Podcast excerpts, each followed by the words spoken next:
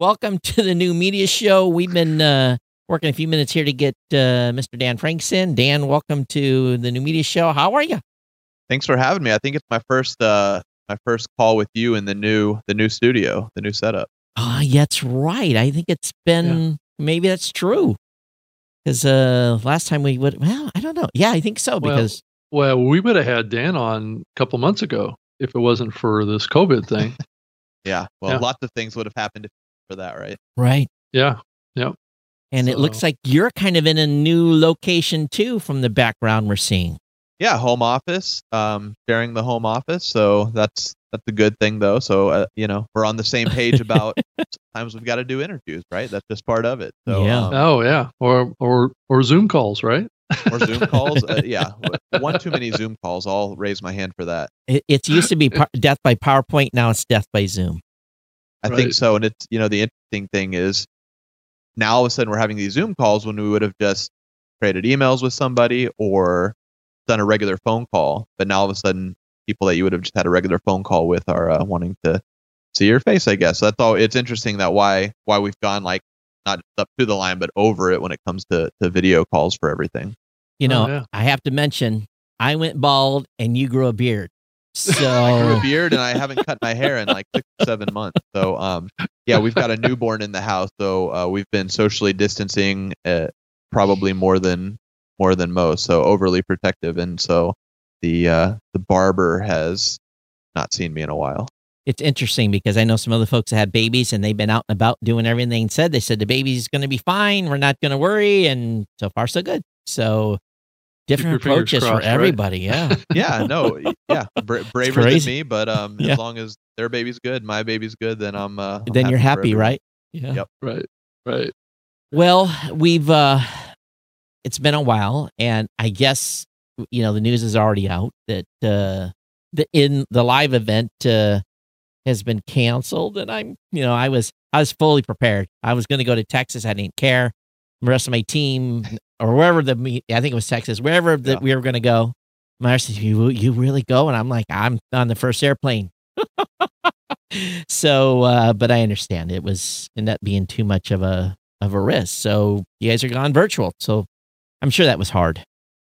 yeah, I mean the sit, sitting there in, in March when this really became a big thing because obviously we had the event in Los Angeles in February and then rolled right into preparations for the summer event and, and that was March when the, all of this hit.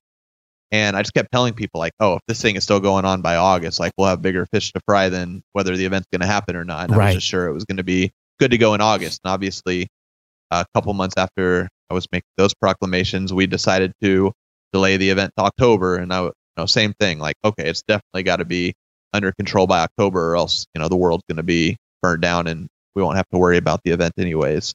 Um, and then obviously, you know, here we are. We found ourselves about more or less 90 days out that those October dates that we had uh, delayed the event to, and just started becoming apparent that it was very unlikely that we would be able to hold the event in any semblance of what it uh, what it's known for and what we want to do. And then, you know, from a business perspective, even if things were to all of a sudden flip switch and things were to great by October, uh, those month month pre-sales and relationship building to then sell last minute tickets and all of that. Really just uh, we, we weren't going to be able to do any of that. So um, and, and in good conscience we didn't feel good about pushing out big marketing campaigns about this event in october when so many things are, are going on. It seemed a little tone deaf uh, at least from our perspective. So all of those things just made it that we didn't feel comfortable pushing forward any further to do that event in october in person and uh, yeah, like you said, we're doing a virtual event. I guess the big delineation is we have not made the in-person event virtual. We've not transitioned to a, a virtual event. We have canceled the in-person event, and at that same, more or less during that same time period that that in-person event was going to be, we are instead holding a virtual event, and that's important to me to to lay out because a lot of in-person events have just said, oh, okay, the event's virtual this year. Your tickets are still good. Exhibitors, your sponsorships are still good. And like we're not uh, naive enough or, or trying to play dumb enough to tell attendees who spent hundreds of dollars on tickets that oh the experience will be the same, or or Right. telling exhibitors or sponsors that oh don't Right. worry your title sponsorship this be thousands and thousands of people coming together for this in-person party. Um, it's going to be the same with this virtual party. So um, for that reason, like it was it was very important to us to kind of draw that line in the sand, say the event's canceled. We are going to do an event. It's going to be virtual, but we're not trying to just convince people that it's uh, that the in-person event is trans, trans uh, transitioning. So you know, for that reason, we offered refunds to everyone. We offered rollover options to everyone, attendees, sponsors, uh, exhibitors, all of that. So just from a peace of mind standpoint, it was very important to us to um, communicate whether or not people just assumed it was uh, the in-person event going virtual. Um, it was important to us to try to overly communicate that it, it's not that because I think it's silly to to try to do that. I, I think you guys um, had the right approach to that. I, I've I've talked to a number of folks, and um, you know, we've done a bunch of virtual stuff already. Uh, you know, probably one a week. You know, maybe not that much, but I've done a lot of virtual stuff, yeah. and um, you know how it is when you're at an event. We're there at the event. We're going from room to room. We're engaging. We're in the hallway talking with people. We're, you know, all that stuff. And if you know if there's a session we don't want to see, maybe we go over the vendor area, or maybe we're completely booked through with different sessions, and it's just you, you're 100% focused. There's no kids doing homework. There's no, you know, somebody that needs dinner or whatever it may be and um, you're there, you're there. And then you have the after evening things as you're just 100% focused. And we've been going these virtual events and we see 30, 40 people hanging out in a session and, you know, they drift in and drift out. And then you ask somebody a question and they're not even really there. They're just computers there. so I, I think that, um, you know, that has been for me, I'm just like, okay, I'm going to do what I'm going to do, and the value is going to be what I those 40 or 50 people, which would have been the 40 or 50 people that would have been in the room otherwise. And you know, I'm happy with that, but it's the rest experience is not the same. But I think your guys' approach to do it over two weeks, I think you guys had, the, you know, I, I that's what I would have told you to do too, because people's attention span right now is really minimal. Yeah, that's yeah. Uh, that was something we yeah. would. Oh, sorry. I'm go ahead, Rob. No, I, and being able to jump in and out of sessions, um, you know, during a longer period of time, I, I, I think makes a lot of sense. You know, and not having so much piled into one short period of time, I, I, I think it makes it possible for people to maybe fit it in their lives more. But Dan, go go ahead.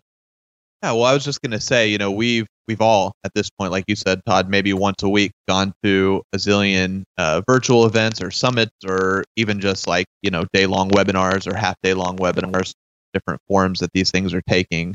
Um, at this point, having been smart, we've all done different versions of those, um, and especially us because we were testing a whole bunch of different platforms and wanting to see how things people were doing things at work and didn't work, and that's ultimately what we landed on was how can we make this event as substantial, like a substantial event, so multiple days, multiple tracks, all of that, but also digestible enough for people to uh, to participate in. Because sure, like you said, when we're all in person in one place, uh, we're we're all kind of head down. Like we don't have those distractions, family, other obligations, um, and we can't recreate that. We can't take people out of their house to do a virtual event. So we, stepped back and said, okay, we're not going to try to do the in-person event virtually. So we have freedom to kind of build it from the ground up how we think it would be best, uh, you know, consumed by attendees and sponsors and exhibitors and speakers and all of that. So when we took that approach to it, we thought, okay, if we can spread this over two weeks, but still do the same four core conference days, just like we do the in-person event, um, but let's do it over two weeks and Tuesday and Thursday each week. To us, that made a lot of sense from okay, people could maybe instead of telling their their family or their employers, hey, I'm taking four days off in a row from work, or don't bother me for four days while I'm going to this conference in a row. Those four days are still there, but it's just two weeks, you know, spread over two weeks instead of four days in a row. So that's why we chose that, you know, Tuesday and Thursday one week, and then Tuesday and Thursday the next week are those core conference days. Um, and and within those days, the, the schedule might look somewhat similar to the in-person event in terms of having you know keynote sessions, general sessions that everyone's there, um, but then breakout sessions throughout the rest of the day and some networking events. But those those things all fall in those Tuesdays and Thursdays um, of those two weeks in a row. And and you know our our open exhibitor hall hours are going to be kind of mirror that same thing all over those four days. um, spread across two weeks. So yeah, that's something that we you know, thought long and hard about, but we landed on it. We haven't seen a whole lot of events do that exact thing. Uh, so so we'll, we'll see if it works. Um, we'll be the test dummies on that, but I think um, at least as far as, as as far as we think it'll be good, and we're you know we're we're we're putting so much into the product. Got production teams doing each one of these stages, so you know it, it's easier from that standpoint as well to kind of spread those responsibilities and those um, you know super intense hardcore days over those uh, two weeks as well. So yeah, that's what the approach we're taking. So which platform are you guys going to use? So we, I want to say we probably like one on one demoed 25, 30. Wow. Like, not just like watch video, but actually like sit with somebody and talk through them. I mean, that was over the course of several months, obviously. Um, and what we landed on was one named Swap Card. And if anyone wants to learn more about Swapcard, our, our event website, which is virtual.podcastmovement.com, has kind of videos and, and little previews and stuff. Um, but the interesting thing about Swap Card is it's been around for a long time, but its original iteration was a networking, matchmaking, meeting scheduling type platform. So if you were an in-person event, you would uh, incorporate Swapcard into your event, and that's how people, if they wanted to, um, you know, discover, look through the three or four thousand attendees, try to pick the people that were the right matches for them, or if exhibitors wanted to schedule meetings with a certain type of attendee, uh, it it's pretty sophisticated AI that brings um, you know helps with that matchmaking, that that meeting make. So that's what Swapcard traditionally was was that network and match platform. And then when all of this hit around Swap Card, they built the rest of the virtual event platform, which is it's backwards from what a lot of the platforms we demoed were, which a lot of those platforms are like, oh, okay, we need to figure out a way to embed a Zoom call or do video sessions. And then the networking aspect exhibitor aspect, all of those secondary. And you could feel this, you, you know, as you demo all these platforms, you can see, okay, now I see what their first priority was, what the second priority is, and then what they didn't even worry about until the last. Um, so with this Swapcard platform, since it was networking uh, first, that whole networking experience and matchmaking experience and you know, the bumpy ways or the seeking people out in the expo hall or whatever that looked like, that's going to be, you know, a, a very at least as far as virtual limitations allow, as smooth of a uh, process and experience as possible. And then, of course, like all of the um, platforms, they've got the ability to have you know sessions, video, you know, video embed, so you never have to leave the platform and uh, chat, Q and A, and polls, and all of those things that a lot of them have. Um, but just kind of that that networking uh, experience first is what what really sold us on it. And uh, you know, it's not the, it's definitely not the cheapest one we demoed. It's not the most expensive, but it's up there. Uh, but we're, you know, we, we really believe in it and we believe the experience that it's going to provide the attendees. So we're, you know, investing in, in the platform and super excited to get people uh, on there and trying it out. And yeah, going to be a, going to be a fun time, we think. So you still going to be using Zoom like everybody else is, or are you going to use a different kind of kind of video platform? You're going to do your own thing? Yeah, so a lot of these platforms, what we discovered is they were trying to kind of recreate Zoom within the platform. So you would basically go through what felt like a Zoom call, but you just logged into the event website instead of Zoom. Uh, right. Uh, but then they were all buggy because they don't have the resources and the time and the development of Zoom. So what uh, what this platform does and and is kind of been doing since they launched it was it incorporates the Zoom call. So the speakers will be on a Zoom call, but the attendees won't be on a Zoom call. They'll be within that event and mm-hmm. uh, you know so speakers will have a platform they're familiar with and if they're familiar with screen sharing on zoom then they don't have to learn something new. Um, but then the attendees don't feel like they're just on another zoom call. Right. Uh, one of the cool things about this platform is it's got a picture in picture. So if you're on a session and you decide ah, i'm going to go look at the exhibitor page while i'm in this session they don't have to you know open a new tab and have it in the background. It kind of just like you know i'm seeing on skype right? The session goes up in one yep, window yep. and then the page goes you know I, I can look at the page and then if you actually, you could, in, in theory, set up a, a, do a quick video chat with another attendee. If you go to a exhibitor booth, you want to chat with whoever's working there, that one-on-one video call could pop up. In theory, have session going in one corner of your screen, the video in another corner, and then be scrolling through the rest of the event in the middle. So it, it's pretty smooth and, and sophisticated as far as that goes. So we're we're hoping that those, you know, we can't recreate the in-person event perfectly, but we're hoping we kind of lean on this platform and say if it has to be virtual, what are some of the cool things that you can do virtually that you couldn't do in person? And maybe that's it. Have a meeting while you're in a session. So the big question: How's the response been by the podcast movement family going virtual? Yeah, so I mean, that, there's there's multiple facets to that question. The first one is, um, you know, how are the attendees who registered for Dallas? Who we, our proposition was this: you you registered for Dallas, Dallas is canceled. Uh, give you your refund. Option A, no questions asked. If you want your money back, we'll give it to you because the event's not happening. Uh, but option B, which helped us, hopefully we can provide value in return, is to roll that registration over next year's event, uh, next August in Nashville. That's where Podcast Movement 2021 is going to be. And if you do that, then we'll give you the $200 level of the virtual event for free. So that's, you know, all the sessions, all the recordings, all of that of the, the two week virtual event. And we've had a, a very, a very large chunk of those people who did that say, yeah, you know, we'll, we'll take that. That's a good, good deal. And we, we would want to do the virtual event anyways. And hopefully we can go to the in person next year. So, uh, vast majority of people have taken us up on that. On um, the people that haven't were a lot of the people who were only going to the event because it was in Dallas and they weren't really that interested in the event topic. It was just, hey, a conference in Dallas, mm-hmm. I'll buy a ticket. So, um, but for the most part, we've had really good response there. So that's kind of the first piece of that. Second piece is sponsors and exhibitors and, and you know supporters financially. I mean that that's what makes the virtual event go around. Um, and same thing, we've had very good support there. Um, you know, we, and we we we offered similar things. You know, we'll, we'll give you full you know full credit for whatever your sponsorship package was this year. Roll it over to next year. We won't you know put it up on the open market again. In exchange, there'll be some level of uh, of branding at that virtual event. So great support there, and you know that both of those things we're so appreciative of then the third piece is obviously like new ticket sales, new new interest based on it being virtual. We've seen a really good response there too, just because you know now that people don't have to take time off work, don't have to travel. Um, you know, the ticket prices are a lot lower, obviously, because we don't have such a high hard cost. We don't have to charge as much for the ticket to, to pass those fees on. Um, so all of those things combined, we've seen really good response, really good new registrations.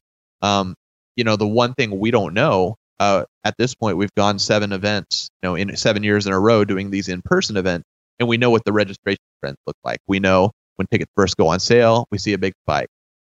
Then we know every few months we have a price increase, and we see a, a spike in price. And then we know inevitably, a month from the event, we're going to see that biggest spike. People have finally, you know, had a, the event on the calendar, and now they're finally just going to pull the trigger, register, make plans to go to the event.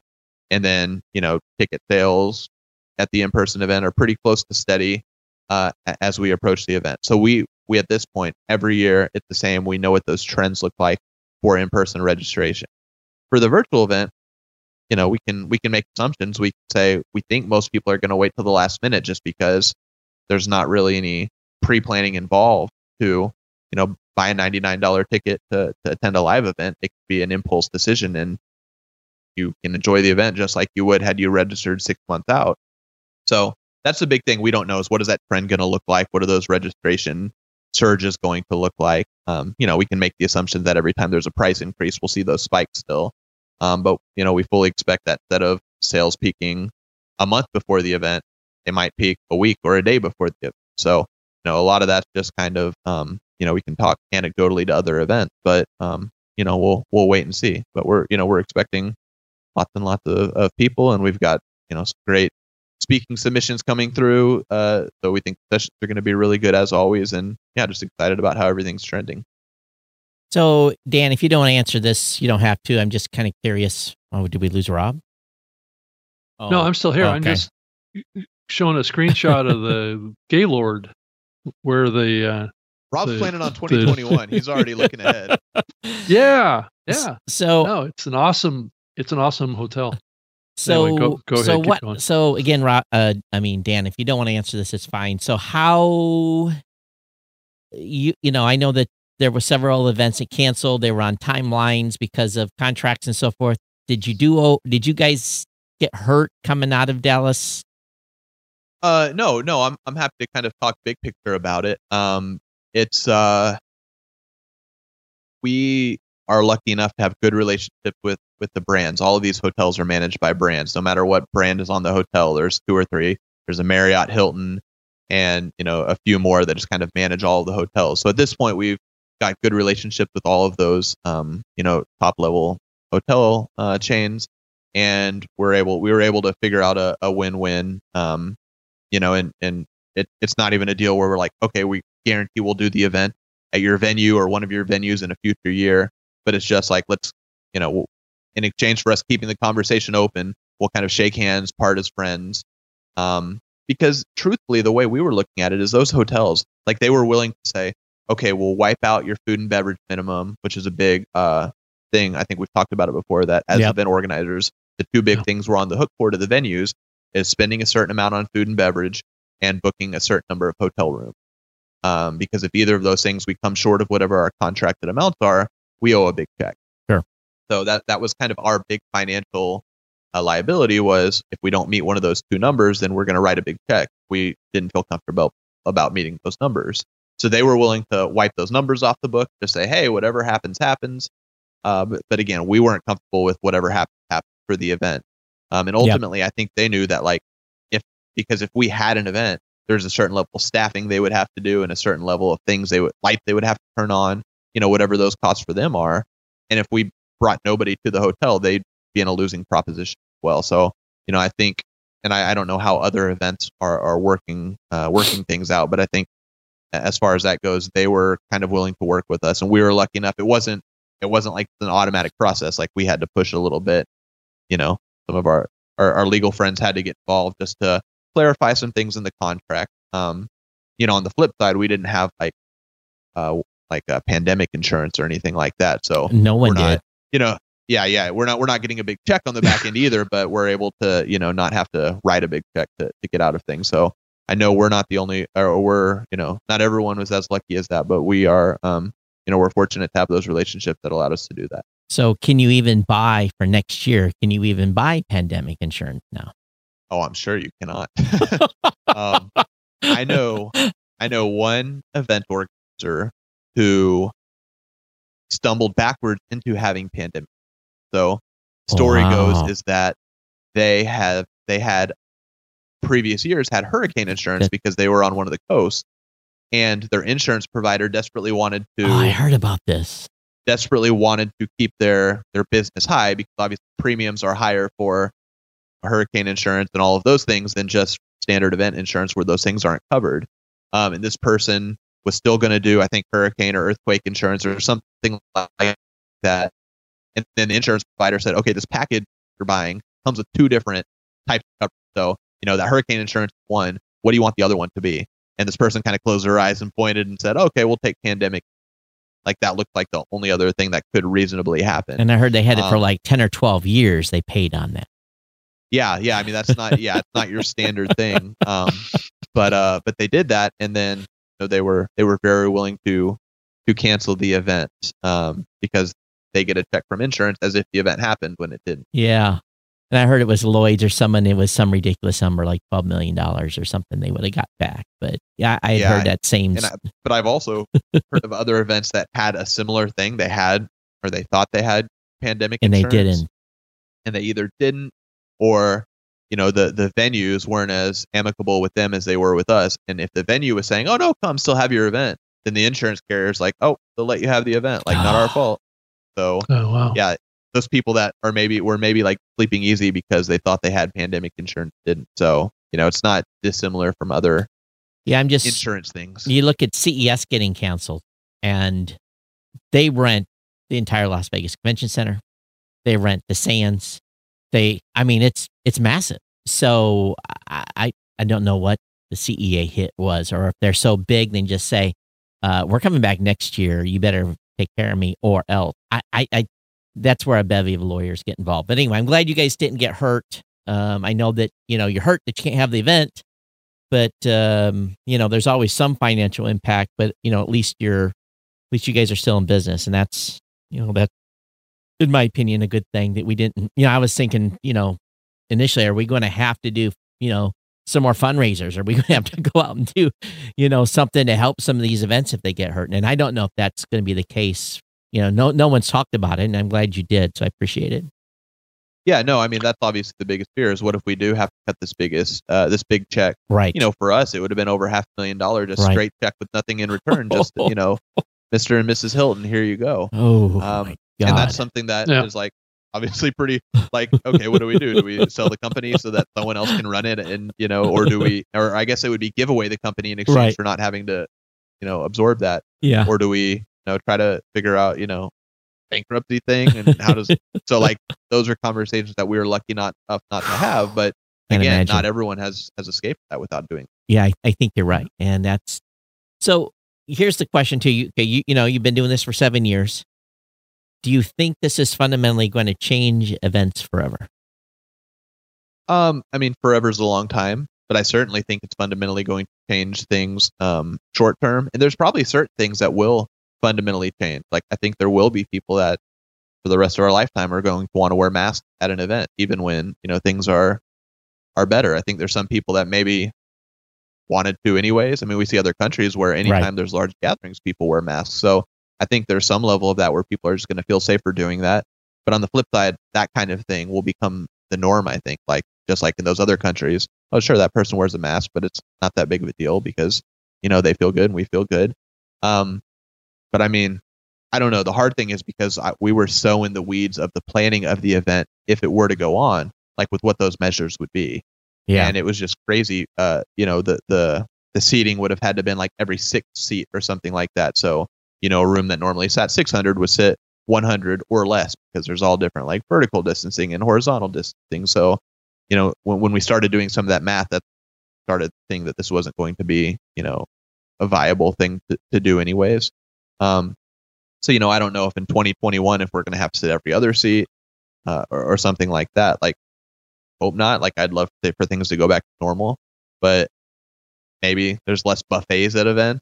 Uh, maybe there's less buffets overall in general. So you know, when you start looking at some of those type exten- extensions of changing the event, like there'll be some things, but um, yeah, I don't think it's just going to be you know crazy 50 percent capacity in rooms forever going forward. you know what uh, 35 years ago when i was in japan a lot and on the trains you, you know you saw people with masks all the time and you, you the, the thought then 35 years ago is well they're polite they're not feeling well they've got a mask on they're they're you know they're being polite and uh, so it's really strange how it's become so decisive but anyway it's because people just really haven't had too much exposure outside the united states and don't understand how masks are pretty prevalent especially in asia and they're really prevalent in asia depending on where you go so, Rob, I know you got some questions. Go ahead. I'm hogging the hogging the mic here.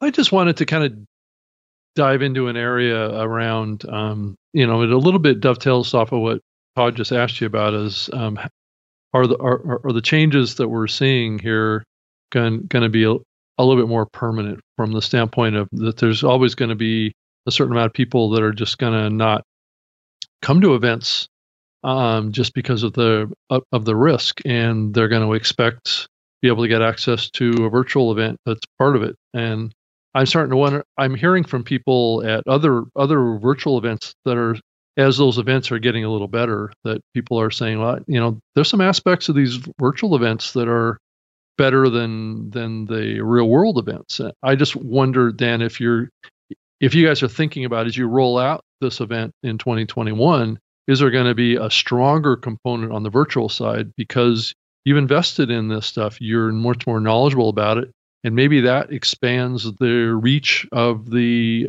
of, of the brand podcast movement beyond just the borders of a physical uh, location. Um, that you guys can grow that show to be a much larger event um, than just expecting people to to fly into to Nashville. Yeah, I mean, I think you know when we talked about how the how the event industry is going to change, I certainly think from the event production and, and hosting standpoint, that's what you just said is is 100% going to happen. So we already, as we were searching for platforms for this event, right. We're thinking like, how is this going to translate? Like, can we use the same platform for, you know, we we all call it the hybrid model approach, which is ha- you know partially virtual, partially in person. Um, you know, is this platform that we're we're we're choosing going to be something that we can use in that way going forward? Um, because yeah, you know, last year we streamed one stage from Podcast Boom, and that was our first year to stream anything, um, mainly mm-hmm. because just the cost the hotels charge us to, you know, get dedicated bandwidth lines. It's not worth you know an extra thirty thousand dollars for one one hardwire line to stream. Um, but I think it's going to be a give and take going forward. I think a lot of times the venues now are going to see that as something you know that's not necessarily a, a revenue center for them, but those venues are going to say, oh, like all events are hybrid now, so we have right. to provide you know better bandwidth for these event organizers to do these these hybrid events. And yeah, absolutely, that's something we're we're thinking about. Is yeah, maybe it, yeah, Todd, Todd's pumping his fist in the audio audience. Um, Todd's excited. yeah, maybe about that's that. something that rolls down to the uh, the exhibitors and everything else. But uh, but yeah, I think for sure what you know your your question is, will this affect um you know, the ability to consume events going forward from a distance? And and absolutely, I mean, I think you know it, this has forced us to now learn how to do events virtually, and this knowledge and this research and these teams we're building to do these th- this virtual production. Um, I see no reason why it would be you know we wouldn't keep it in place and keep those learnings and then try to have a, a, a more um, accessible event for anyone all over the world. Uh, th- that's what we've, you know, we've kind of tasked the team with is, okay, let's not look at this situation of being, you know, remote have our, our, our whole business kind of turned upside down. Let's not look at it as a negative and just kind of twiddle our thumbs until we can do the event again. But let's see not only what can we put in place short term that's going to bridge the gap from both the business perspective but also community building perspective. Not only what can we put in place to do that, but also out of those things put in place, like what what can we do long term with those? And I think absolutely learning how to do virtual events that will then translate to you know making those in person events hybrid uh, is something that will will will hopefully pay dividends in the long run. You know, one thing that um, you know, you just hit the nail on the head. I was talking with a buddy of mine out in Phoenix, and his business, you know, he transitioned a couple years ago to where, as an example, they would be um, at an event. Um, there would be, let's say, three three session rooms. They'd have three cameras in there, and they had a little transcoder box, and they pumped that video back to Phoenix, no matter where that event was at. And then the team in Phoenix actually did the live production for the online audience and did the switching and all the graphics, and so they didn't have to be at the convention center, but the people who were at the convention center were. But still, he was telling me he's just like, uh, you know, the bill to put in like 10 dedicated lines to get 720p, which is about three megs up, to get that was like a hundred grand. And he said, you know, we can do this, but the venues are being so they just that's just a revenue center for them. and you know, I think about my time at CES when we were doing CES and doing live during our life. The first couple of years, I had to pay for the bandwidth. And finally, when they I proved myself with CEA, they said, "Okay, we'll take care of the bandwidth for you," and that relieved like fifteen thousand dollars on my overhead to be able to have a single stupid line that was less equivalent of what I have here in this office that I pay ninety nine dollars a month for, and um, it was it was just a, and it hardly ever worked because the infrastructure and then you know long story short finally after many many years of complaining and screaming and you know complaining to the CEA they, they finally fixed it at LVCC and now I have a dedicated 15 meg up line I get enough IPs we've learned all those lessons but it took us years. So I think what you're going to run into and this is because we, we basically worked all us live folks worked so hard with the CEA and said listen I- I'm I'm dropping off. I'm you know th- this is this I'm pushing 3 megs. I'm supposed to have 15 and it's not working. And and finally they made it a priority and fixed it so for like the five last 3 to 5 years things have been pretty much fixed at LVCC as far as bandwidth goes because they finally got it I'm going to have 50,000 people watching a live stream you know the value that the CEA is going to getting to make sure my bandwidth works was huge. Now, you, I'm going to tell you when you guys are talking to Nashville, and if you're going to be doing this, I mean, you need to be like, you will guarantee me this, or you will pay me. I, I, I would be, I'd be hardcore with them because it never works. They never fully realize the bandwidth requirements that you're going to need. yeah, we've definitely pushed six figure bills for bandwidth Yeah. before. And, and it's funny because we tell people that and they're like, ah, the Wi Fi sucked at your event. It's like, well, you know, the, these venues have their built in infrastructure. Some of it's great, some of it's not, but Yep. you have no choice. I mean, there are external companies Yep. that'll come out and put a tower on top of a, a convention center or hotel sometimes. Um, if they'll allow it, if the hotels will allow it, often they won't. Yeah, but you're still paying paying for that too. So um yeah, yeah, finger, fingers crossed. I mean, and this is one of the things like Rob had pulled up the website earlier of the Nashville venue. Um, it's one of the things going with some of these newer venues in Nashville. We're at the Gaylord uh, Opryland right there. A lot of the newer venues, um, you know, they were built kind of in the modern age, so nothing had to be retrofitted. They were built for right um, higher speed dedicated lines, more more you know outputs or inputs or whatever you want to call them around the room, so you're not running. That's the other issue. Is a lot of these old hotels, they're running lines from you know a eight hundred feet. yeah, a closet that you know two levels above or something, and they're dropping them through the ceilings and running them down hallways. So um, yeah, there was uh, interesting. There was an event I attended at the Wynn in Vegas where they had a hospitality room set up for media types like me, and they put in um a hundred. Let me get this right. A hundred gig up and down, guaranteed hundred gig. It cost that event coordinator a quarter of a million dollars to have that line run in just for four days to get a hundred megs. Now, some of you in the homes have, so, and this was just less than ten years ago. So they made money on that, but that's how much it costs to run that bandwidth to the suite. And it they had to run a, a wire up the side of the Wynn, right up the side of the building. not, a, not a short hotel either. No, not a short hotel, and we're in a suite. So you you know it's so I think these venues, and maybe what you're going to find is that you're going to have to offload four or five of these streams into some other production house, and but then you're going to incur costs there. That's not going to be cheap either. So, um, I see a few TriCasters in your in, in your life coming up, Dan. So. yeah. yeah, there you go. Hey Todd, I've got up on the screen a a really cool photograph of the of the Gaylord Hotel. I've actually been been to this hotel before, and it's a it's a beautiful venue. Dan, this is this is this is going to be pro- probably the best uh, venue this event has ever been to. Yeah, definitely the best venue. I, I think anyone that's been to a Gaylord kind of knows that they're uh, first class uh, hotels, often expensive. You know, one of the things when we're venue searching, few different. We talk about this every year, and every year it gets a little more difficult. But one is very few hotels are, are big enough to hold our group sizes now. Either they don't have enough meeting space for all our different breakouts, or they don't have enough sleeping rooms um, for our attendees to stay at. So um, a lot of hotels are just off our off our potential venue list. Um, we still don't really want to do the convention center thing, so that's kind of off the list.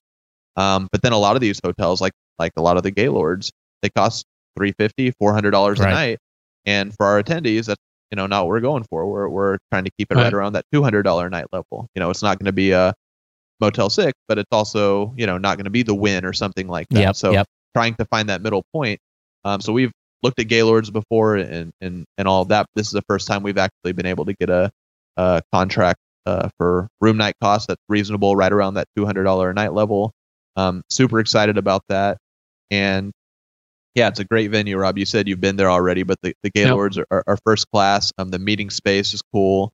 Um, that picture you showed, it's you know everything's glass ceilings, atrium, feels like you're you know you're outside.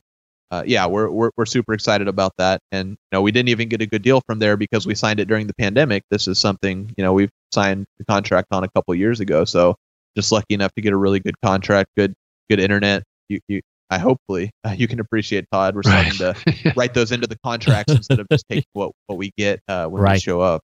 Yeah. Um. So yeah, it's gonna be fun. So Tom Tom Webster says one thing I'm planning for at least two of the days of PM. I'm checking into a hotel and booking myself as out of the office those days. Being fully present has been a real issue for me, at least at these virtual events, and I want to be in attendance for PM mentally as much as I can. I think that's a hell of a good idea.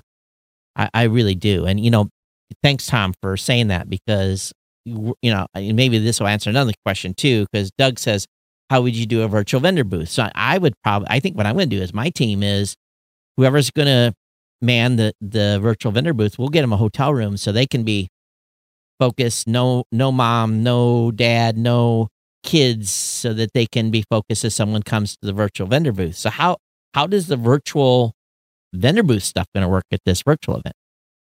Yeah, so it's pretty cool. Again, as we look through platforms, we kind of we wanted to take into account not what the experience was only going to be like for attendees, or only for speakers, or only for exhibitors, but try to find something that was uh, pretty all encompassing. Um, and this this exhibitor booth is the same way. So uh, you know, it's got the ability to when an attendee shows up to a booth, you can kind of you know see who the staff member is that, that's working that booth, text chat them, you hop on a video chat with if you want. Um, the other cool thing about this platform is it allows exhibitors to uh, set up demos. They can either be live demos that you know are Zoom calls for the for the um, for the exhibitor, but then the attendees can join in and chat and, and kind of consume the demo as if you were able to set up a demo at your booth uh, in an in-person event, have a sign that said, "Hey, on Tuesday at 2 p.m. we're doing a demo of this new feature." Oh, So people will be able to go to those exhibitor pages and see, oh, here's all the different demos that this um, exhibitor has scheduled. They can add it to their schedule and they show up from their standpoint. It's like they're showing up for another session, um, but it's all you know right there on the exhibitor page, and they can schedule those. Um, they can be, like I said, Zoom call demos where they're live, where the exhibitor can submit, you know, a video demo, and it will still air or go live at that scheduled time, so that they could be in the chat room answering questions if they wanted to, but it's just a pre-recorded video playing. Right. So super flexible from that standpoint. That was something we definitely wanted was the exhibitors the ability to schedule, you know, quote unquote demo sessions that were on their schedule. Um, that's one thing. Uh, the other thing is that this has a, a very much this platform has very much has like a um like team management backend where you have your staff members and then you have like I said a, a really sophisticated meeting scheduling or call scheduling um, program where it where it almost like a, an acuity scheduling or a, some of those websites where you you know people can see all your availability and find mutual time. Um, it's got that built into it, and then whoever's booth manager or the exhibitor manager can assign those times to different members of their team. So they That's can say, cool. "Oh, this is a, a new podcaster, so we're going to assign that to our new podcaster person," or "This is you know a corporation, so we're going to assign this to that person." So pretty good kind of exhibitor management there. Uh, one thing it's not is like little avatars that stand at little cartoon avatars that stand at the booth. We've um we demoed those and those are those are a little silly, um, kind of funny looking, but but the all the design and development go into um you know crafting these little characters and not so much into the actual experience uh, of both sides. So it's not that. Um, the other thing, it's not. Some people might like this, but we heard one exhibitor who uh, was doing a virtual event, and every single exhibitor had a green screen, and they would literally stand at the camera at their booth, just in front of the green screen, waiting for people to come to their booth, like all day. Like that was what they did. So it was they were trying to recreate the real virtual Right. or the real exhibitor booth, but I don't know. To me, it's like standing in front of a green screen looking Right. at your computer, like for for all day. If nobody shows up or people show up every few minutes, it, it, it seemed strange. Like I said, I some people might like that, and if you're like you've got physical products that you want to hold up and show people in real time, might be good. Um, but yeah. So, anyways, some of the stuff is restricted to what the platform allows, but yeah, that's the overall thing. Is a lot again, a lot of it, um, a lot of it focused on the ability to have team members interacting or you know scheduling meetings with people. And uh, yeah, yeah, we're you know we, we- think it's a good um kind of a good balance for attendee and exhibitor engagement. I played around with Second Life after I hadn't been there in about 10 years and built a little like presentation place and did everything just as a little experiment. And then I got thinking about it. I said, this is cool, but the, the up ramp to get someone in, get them set up, get them into the virtual center is just, it's probably too much. It can't be this difficult. It had been cool to be able to do it. And we'd done it in the past many years before. And, uh, and, you know, after about a week of thinking how it would work in there, I said, forget it. And I let my my rent expire and all my stuff disappeared into the digital ether. But it's yeah, that uh, virtual avatar stuff. Unless you have this whole community that's already there, it don't make any sense. Yeah. Um, but yeah, and, and then to Tom's, you know, idea about take the time off, block the time off on the calendar, like that. You know, if if people can do it, that was one of the reasons why we spread, you know, spread the event over two weeks and Tuesday and Thursday is we thought it might be easier for people to block off a couple days, two weeks in a row, versus than you know a giant block of time Yeah. during one week. So hopefully that allows people. Maybe it's you know maybe they just pick two days once they see the schedule to block off, or maybe they had the ability to block off all four of the conference days. Um, but yeah, we, we, we hope that that's something that, you know, helps, not hurt.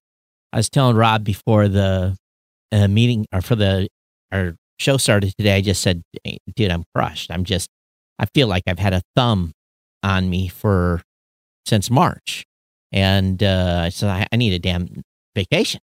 So I, you know, there's no really no place to go but stay home or you know go check yourself in a hotel room and go swim in the pool or something. I and it's just uh Good rates right now. yeah, oh yeah, Hotel room. it's great. But you know, I, I I- I worry about my team. I it's it's they're all home. They're not going to get in this social interaction. It's just I'm afraid about burnout and everything else. It's it, it's tough. I think it's I, I think you know we're we're doing fine. Everyone's working. It's but Zoom. Well, and also, Todd, if I like could have a week off from Zoom, my God, it'd be great. I mean, like you were saying earlier, Todd, too. It, it the there's not as many flights as there used to be either. So that's that's going to be another challenge. Um, I don't. It depends on how far or how quickly the the airlines come back too. So that might have a restriction on on how many people can can fly into the Nashville and and go to this. I have a big question mark of of how many people will actually um, go to an in-person event. I mean, even in the possibility of the of the summer, I I, I just I mean, it's going to be interesting to see whether or not people's willingness to go to a, a real world, you know, in-person event um, it, it is going to ramp up slowly, or if people are just going to jump on the bandwagon. I don't, Dan, do you have any indication on if you think that your your attendance might be you know significantly reduced because people are just have gotten in the habit of not doing this? I mean, we're you know 12 months away, so I have no idea if it'll be reduced because this thing's still going on in some way, shape, or form, or if Right. it's going to be spiked because everyone's so you know Is hungry, pent to- up and to wanting get to back get out. out, right? Yeah. yeah, you know, at some point, some point, this is going to have some semblance of passing, and some event organizer is going to be re- rewarded because people are going to then finally break free, and and, and that's going to be the event people converge on. So, you know, I don't know. NAB is it podcast movement? Is it podcast movement? You know, 2023. Like there, there's so many unknowns. Obvious. Um, my one kind of anecdotal, you know, thought is I remember a few, not a few years ago when we first started podcast movement 2014, when we were looking at venues, so many of the venues had like these virtual meeting rooms. Like they had converted these in-person ballrooms to a bunch of little virtual meeting rooms. And they were like, oh, you know, people don't want to travel anymore. They just want to meet virtually with each other. So we've put all these rooms with cameras and all of this in there. And then, um, and then, and, and we weren't even like there were so many hotels. Like if you guys remember, we booked that venue only a few months before the event, and now, not now, but before the pandemic hit, booking a hotel a few months before an event was was like there was not a chance. Like the event industry was booming so much, and they had since then over the course of the last five or six years ripped out all of those digital meeting rooms, those virtual meeting rooms, because people were doing everything throughout the year virtually. That when event time came, they wanted to actually be in the same room um, with those people. So, you know, I, I see that, and it, it's obviously not exactly, but it's similar to me of like people at that point were tired of everything being virtual and wanted to have those opportunities to get together. And you know, I think at some point we'll reach that same, you know, that same feeling here. I just don't know when that'll be. Well, if sign me, I'll be in line for the vaccine immediately. You get yours, and then we're we're gonna hug. Okay, so we're all gonna hug. We're gonna have a mass hug, you know. But no, it's it's. I, I think um, Right. uh, it's and here's what's we hey, don't Todd, have I to want to shake your hand here.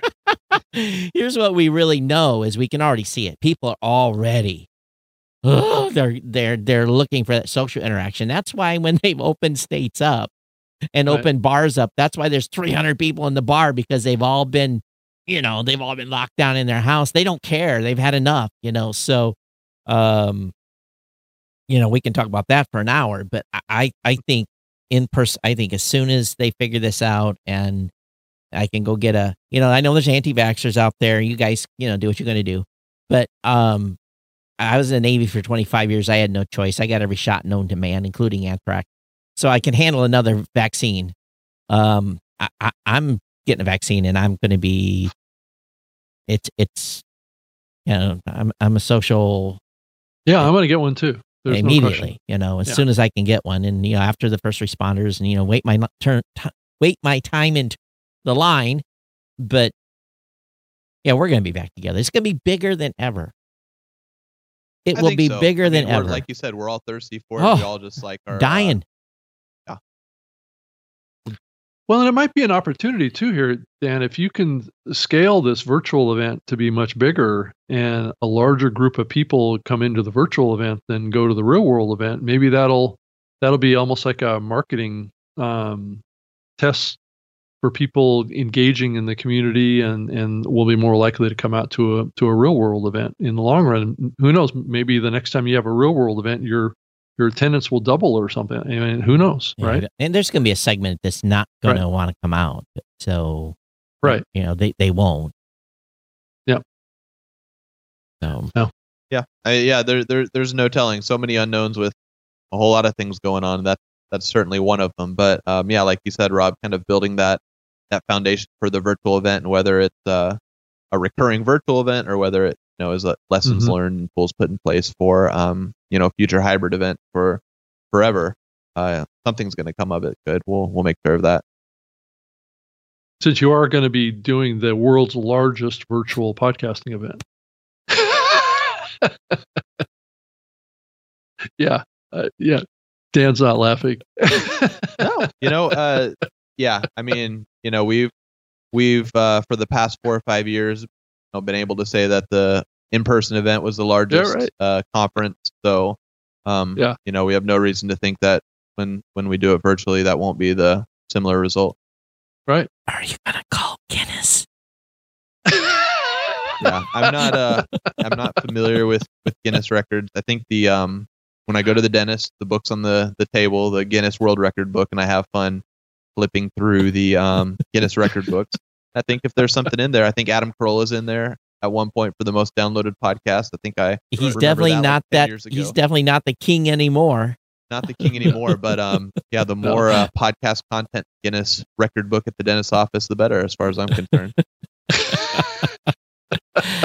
you know, I I think the you know we're joking aside. I hope they do well with that, but um, it's yeah. I don't know. I just I was I was talking with a gal recently, and you know, from a sponsorship standpoint, it, it's it's tough because you're still going to have you're using this virtual package. It doesn't sound like it's inexpensive. It sounds like a you know, and and I'm not going to ask you to say how much it was, but I'm sure it's five figures or more. Yep. And um, so you got fixed costs to do that. But then, uh, you know, I look at it from a perspective of, and we've talked about this many, many times. Yeah, we can be there and we can wave the flag and everything, but at some point, I have to justify back to how many, you know, what what did we accomplish from that? How much did did we make any money? Did we sign up any new people? And um, you know, those are metrics I have to answer to my board of directors for. So, you know, we've been hard. You know, there's a couple events that we wanted to support, and they were asking as much for sponsorship at their virtual event as they were for their live event. And I said, I just, I just can't justify it. Um, and it's, you know, you guys are in a good position because you've got great numbers already. But someone that's doing a small event and there's two, Mhm. three hundred people maybe show up. You know, I can't write a five thousand dollar check for three hundred people. I can write a, I can write a five thousand dollar check for three thousand people Yeah. you know, or whatever that number is, but or two thousand or what, but I can't do it for three hundred. So, and I understand that there's cost of, with all this stuff. So, uh, it's not. I I don't envy you know the position you're in at this point. You, you know, because it's it's it's harder.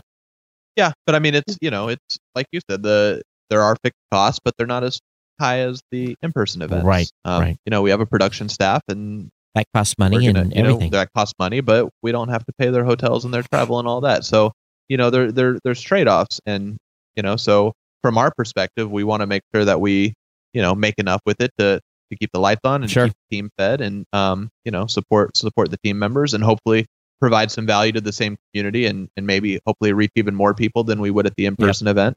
Right. Um, so sure, there's you know revenue goals and and profit goals, but you know it's also um, you know there there's there's other value like like Rob said, maybe we'll bring a whole bunch of new people into the fold Sure. that next year we'll come to the in person. So yeah, lots of different moving pieces and not just any one metric that's our you know primary focus. Um, but I think you know we we joke about the the biggest conference, the numbers and all of that. Um, with the virtual event, at least as far as you know our our design goes, the more people involved, um, the better. So Right. you know prices prices are lower, but we're hoping that balances out more people being Mhm. able to come.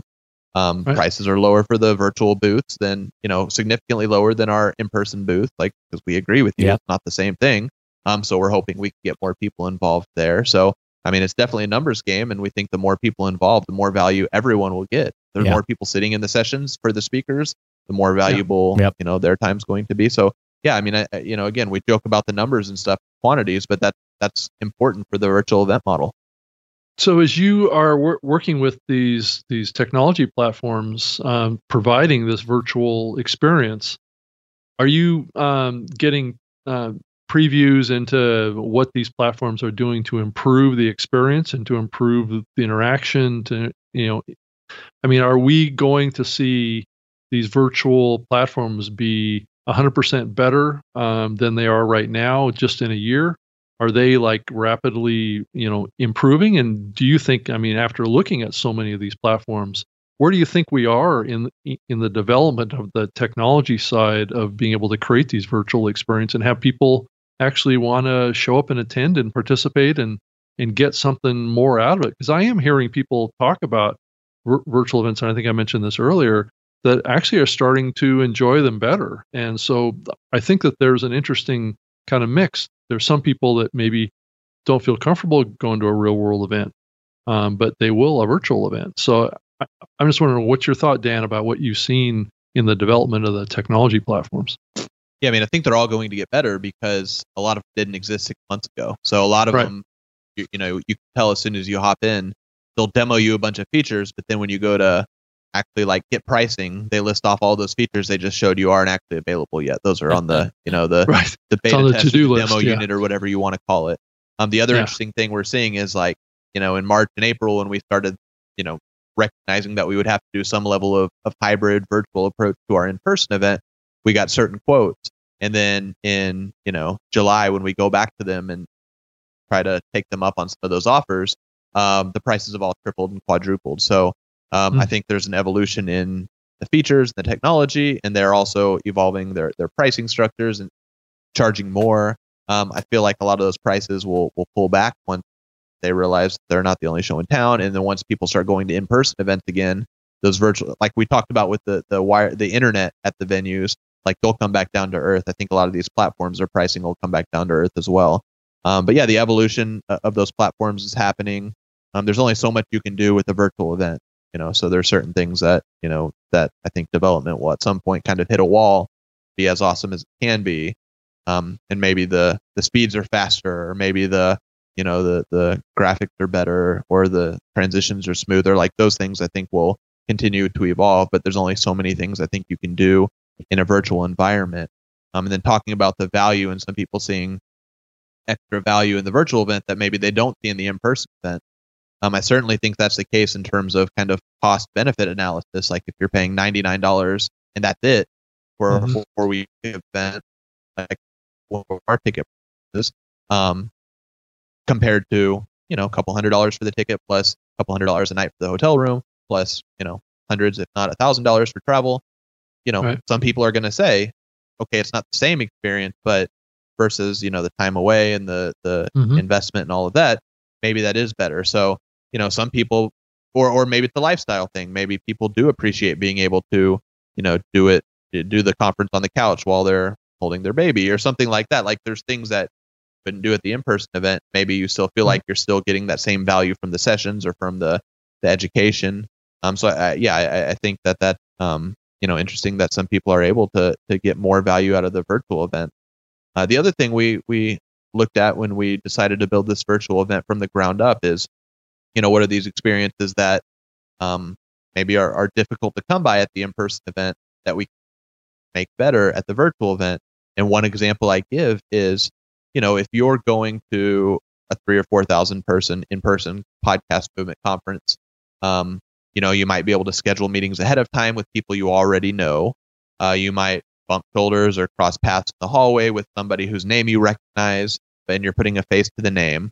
Um, but one of the things that that's difficult is to identify out of that sea of thousands of people who the good leads are if you're an exhibitor, or who the good connections are if you're an attendee trying to do a certain thing. Like it's so overwhelming. There's all these people. How do you hunt down the right person to have a conversation with, or to talk to, or Right. schedule a meeting with? Um, so that's why on this platform that we picked, it's you know super sophisticated with the matchmaking and and using people's you know profile data and exhibitors profile data to match up the right people to meet with each other and connect with each other when otherwise they wouldn't be able to. or wouldn't have that opportunity at the in-person event. So we think things like that we'll be able to capitalize on. And then again, as we talk about hybrid events, hybrid appro- approaches, maybe that software, maybe this technology we're using to do this virtually is something that can be layered in to the in-person event, so people are together, but also have that, you know, we have that tool in place now to match people up ahead of time. So we're not just relying on chance encounters at network events. People are actually able to, you know, connect to the right people ahead of time and actually meet in person. So yeah, all of those things are, are, kind of swimming around and, and things we, we hope to make the most of as we do it virtually. So here's something to think of, and it's something actually I got roped into a couple weeks ago. I got a green screen here in the studio. Got all this great tech. You know, I don't use half of it half the time. And I had a person come and say, Hey, I'm presenting at an event. Can I come in and can you green screen me? Can you put this behind me? Can you switch out the slides? Can you put in these fly ins? And so I'm like, huh, ding. Yeah, there's a little business here. I'm like, yeah, if you, and he's just doing an hour presentation, got it all set up. He came in, we keyed, keyed him in, got him all set. I told him where he could walk in the in the room. The room's not that big. And when he did his presentation, it looked like he was on a keynote stage and the audience was like, wow. They, they, they were they were captivated more about this virtual it didn't look virtual. It looked like he was on a keynote stage doing a keynote and all he was doing was making a presentation, but we actually made him look really, really, really, really good. So for me, I'm kind of like, man, we're going to, when I start doing some more events, I'm going to start doing that same methodology because I think from a presenter standpoint, we got to up our game here, you know? So I, Rob and I both have pretty decent backgrounds to our rooms and, you know, you're in your, in your space right now. But I think as presenters, when they're starting to do presentations at these virtual events, because we are virtual, we, we need to start upping our games as presenters to make ourselves look better. So that's something that I'm Right. really going to focus on. And I know Rob, you invested in equipment, some you know some different stuff to make yourself look better as well. Mhm. Um, I think that's going Right. to be as big of a, a importance for these virtual events as anything else. Because when we're at an event, we got a big screen, we got the clicker, we you know we're able to pace a little bit, cue in on the audience. You're not going to have that, so you're going to have to really, you know, if you really want to have an effective presentation and keep people's attention, Right. It's got to be visually enticing. it has too. to be visually enticing Yeah. to keep because maybe I get boring and they say, well, look at what what's those eyeballs below the Red Bull sign? What, what Yeah. I've had more people ask about what that is. Well, what that is is just I'm triggering you to like you're listening, but you're also saying, what are those eyes below the Red Bull sign? So I think we eh, we as presenters have to up our game as well. And there's probably going to be a whole industry. We're all stuck in our houses because you can't you can't buy a webcam. You can't. All this stuff has been sold out for months. So I think there's going to be a whole industry in doing virtual presentations and, and looking good, sounding good. You have stuff up there that you know you have to be able to give your best. Because what if you're in a virtual? What if you're in a Zoom meeting and or or whatever platform you're using? You have to you have to look better than the platform you're on. Yeah, I mean, there's a whole cottage popping up. Um, if anyone wants to see something amazing, go look at uh, Tony Robbins. He did his first virtual event several weeks ago, and um, rumors are that he spent seven figures on building out this this studio to be a virtual studio. But it it is cool. It's um it's 360 degree environment, and obviously he brought in camera people that were right. you know, had those I don't know what you call them, but those cameras that they follow him around with, and he had these giant wraparound screens like you would see at the Mhm. the um the IMAX, Right. IMAX movie theater or something, and they had like tens of thousands of little bitty faces all over from like a bunch of little Zoom calls, gallery view or whatever you call it. Mhm. Um, and you know he had people like dancing, and they would bring them on the on the screen and stuff. Um, you know, it's a typical Tony Robbins kind Right. of high energy event. They were able to recreate virtually, and you know when you have that much money, they, I think they had twenty thousand people that all spent you know four to five figures to be there. Um, it's easy to invest in you know a million bucks Right, in right. uh, in the production standpoint. So I certainly think that um, there's there's people and a bunch of you know what what we would call influencers, I guess, who have those high ticket events and they're able to rent out studios and and maybe fly in their speakers uh, to do some things. So yeah, there there's some really cool things that people are doing for the right you know the right events Yep. and the right audiences. Um, But for yeah, the I mean, you know, these are things that we're having to consider all the way down to, you know we're going to have over 100 sessions and we're going to do tech check with each and every one of them and we're going to not necessarily walk through the presentations but you know get our eyes on what their camera setup looks Yep, like yep. what their microphone sa- sounds like and if they're planning on running polls like let's make sure that's incorporated and what they're you know if they need to share their screen like make sure they know what they're doing so you know there's you know i wouldn't necessarily call that a cottage industry but our producers our production teams who normally would be running the soundboard in the breakout room are now running you know running a zoom call and, and running tech check for Yep. that and stuff. So um you know not necessarily again like a cottage industry but there's roles for for these people. It's just different.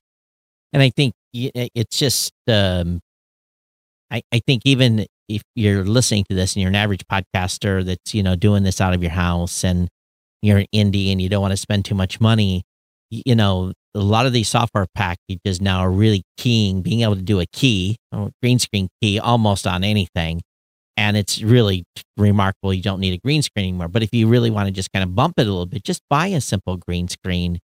And It's not it- that expensive. no, they're not. You know, under Well, I they hundred think make bucks. like a- that mount yeah, less than 100 bucks, Yeah, yeah. yeah. They make the ones mount on the back of your chair, so you turn Right. with it, like the green screen stays with you, so you don't even have to paint a wall or hang something up. Yeah, and and another thing too is you got to make sure it fits within the camera view. There's you know there's a few things you have to do, but at the same time, you can really make yourself look great, and you you can put yourself virtually in Hawaii or wherever you want to be on the beach or, um, it, it's there's all kinds of options there, and um, I Dan, think, are you going to be with your keynotes? Or are you going going to be asking your keynote presenters to have a you know a you know a keyed virtual background that kind of thing uh, at all? Um, I so I think virtual backgrounds, when done right, are great, but Yeah. a lot of people do them wrong. wrong. I don't know if Right. any of us have been on like uh, Zoom calls where somebody's just messing around with the you know this Yep. space or something in the background or being in the jungle.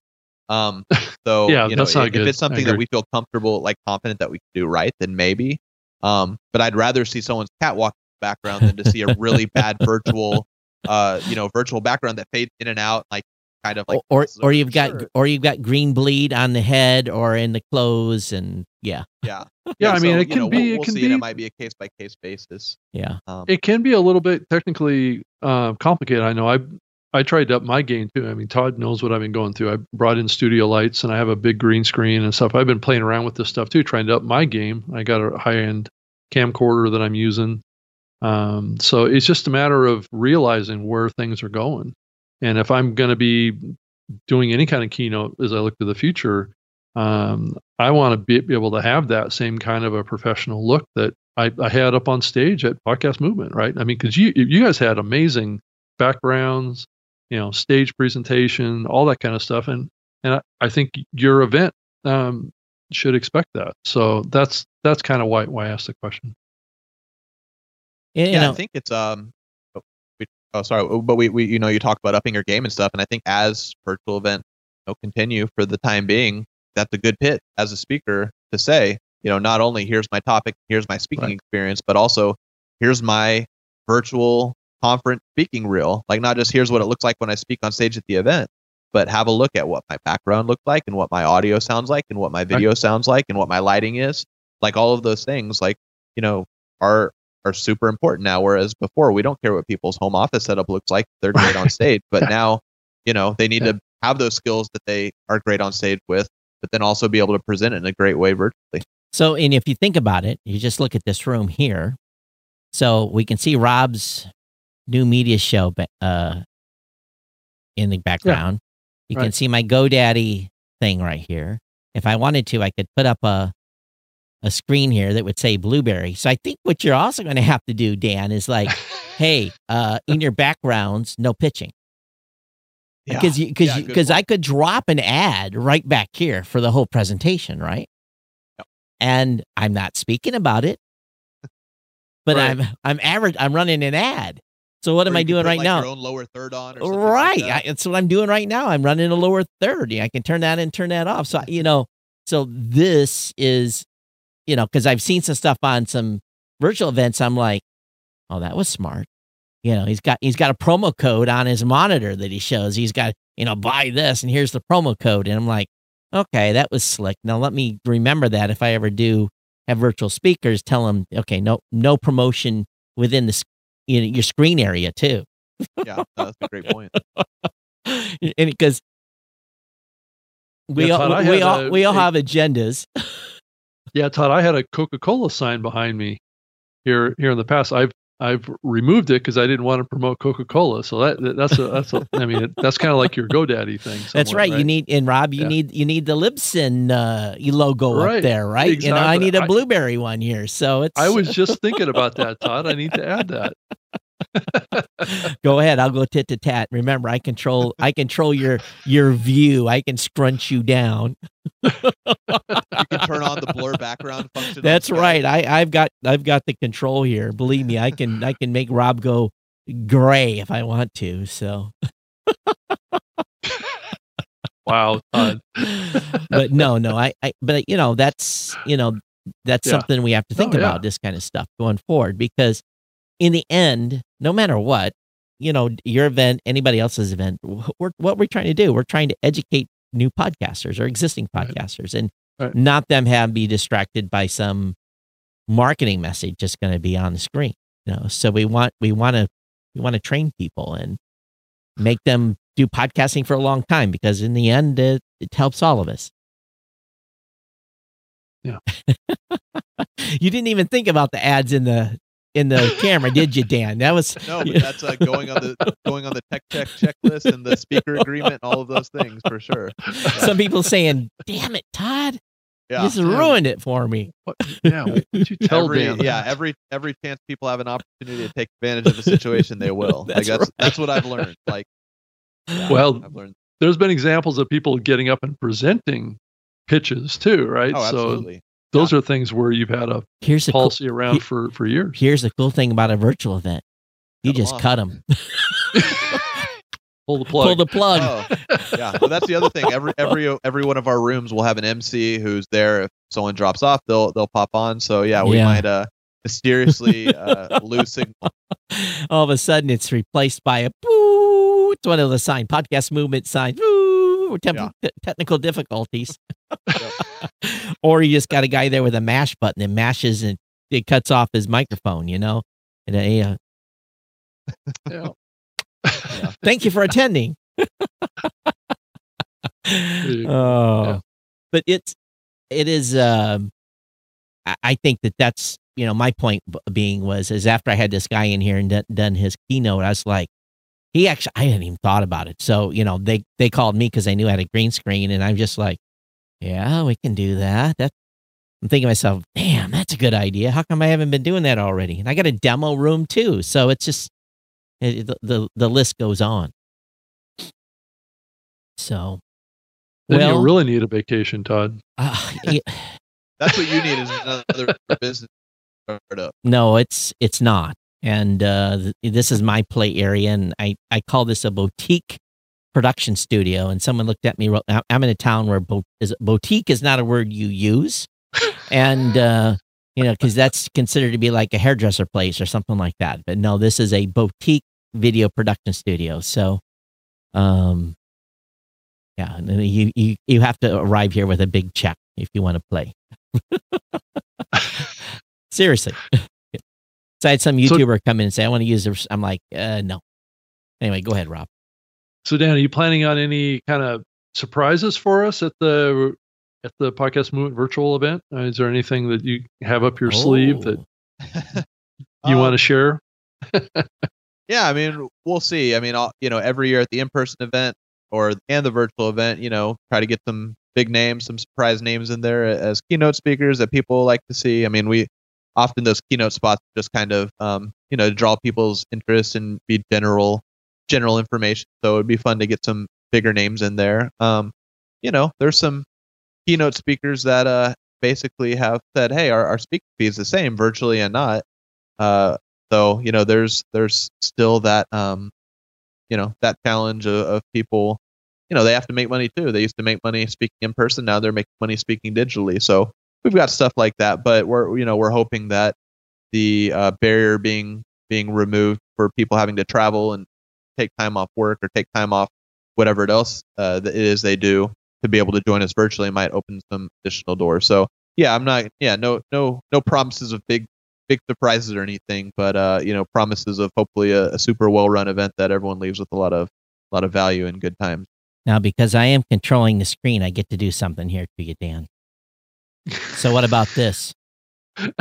oh, Todd, yeah, no. um, yeah, no, that's a good question. We've um, yeah, we actually uh, you know, conversation started to get real serious about get um plan in place to bring back the Hall of Fame ceremony, and then all of this hit. A lot of those plans kind of uh, you know, got put on hold. But um, you know, for anyone who asked a while back, the the Hall of Fame is not going away. It's not been acquired or absorbed or sucked into anything. It's still something that we, you know, feel very strongly about.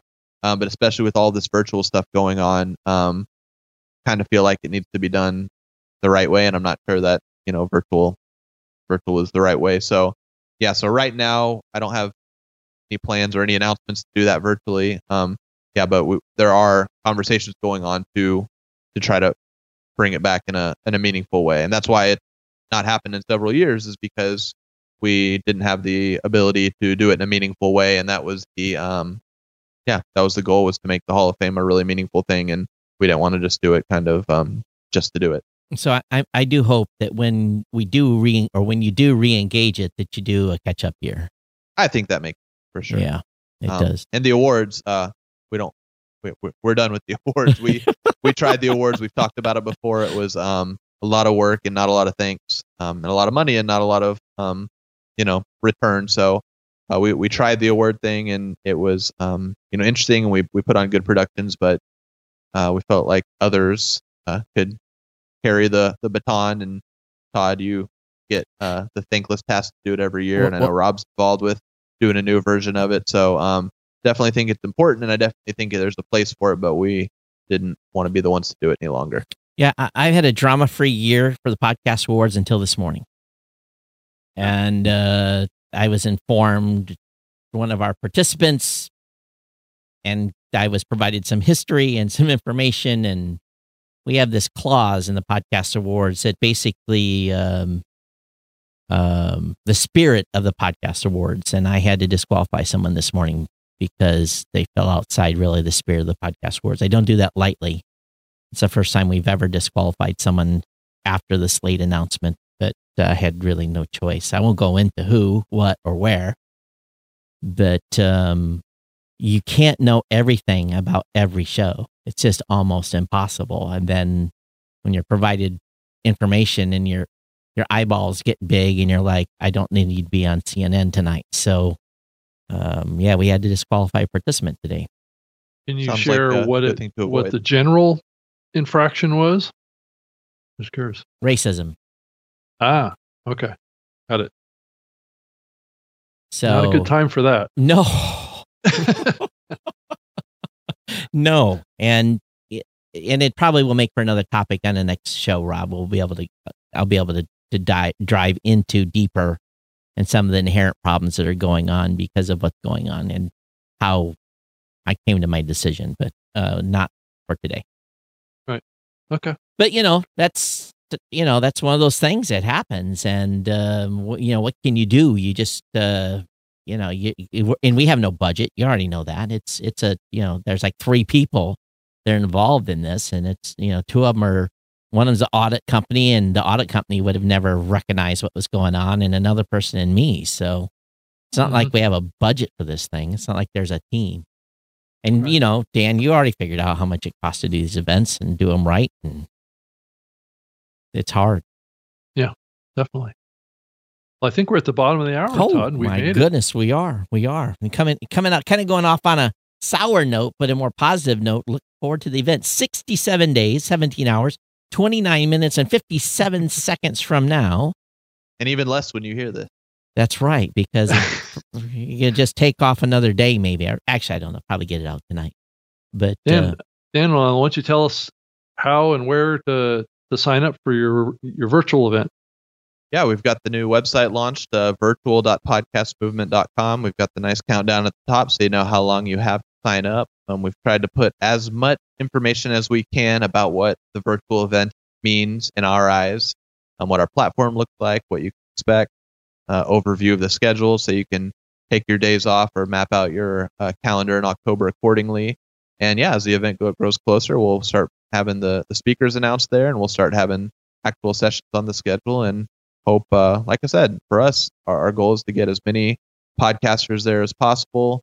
Um, and, and the biggest goal is as many people as possible who maybe couldn't come to the in person event, maybe never would be able to come to the in person event, uh, will still be able to join us virtually and, um, you know, hopefully become members of the community for life. So that's the big goal.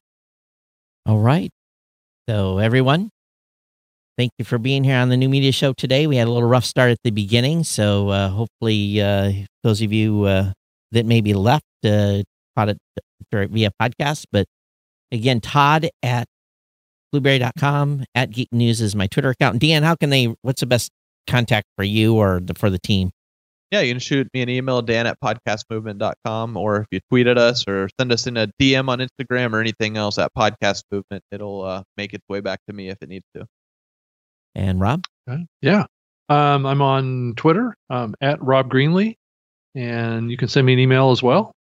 Uh, send it to robg at libsyn.com, and happy to hear from you. So share any tips or things that you're hearing going on out there in the world. So, or in the world of podcasting more specifically. So, yeah, tell us all your secret stuff. Right, right, and we'll keep it confidential.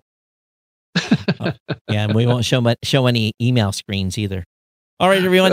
Thanks so much for being here. Thanks for being part of the family here, and uh, we'll see you on the new media show on Saturday at twelve noon Eastern, uh, nine a.m. Pacific. Everyone, take care. We'll see you next yep. time. Take Thanks. Bye bye. Bye.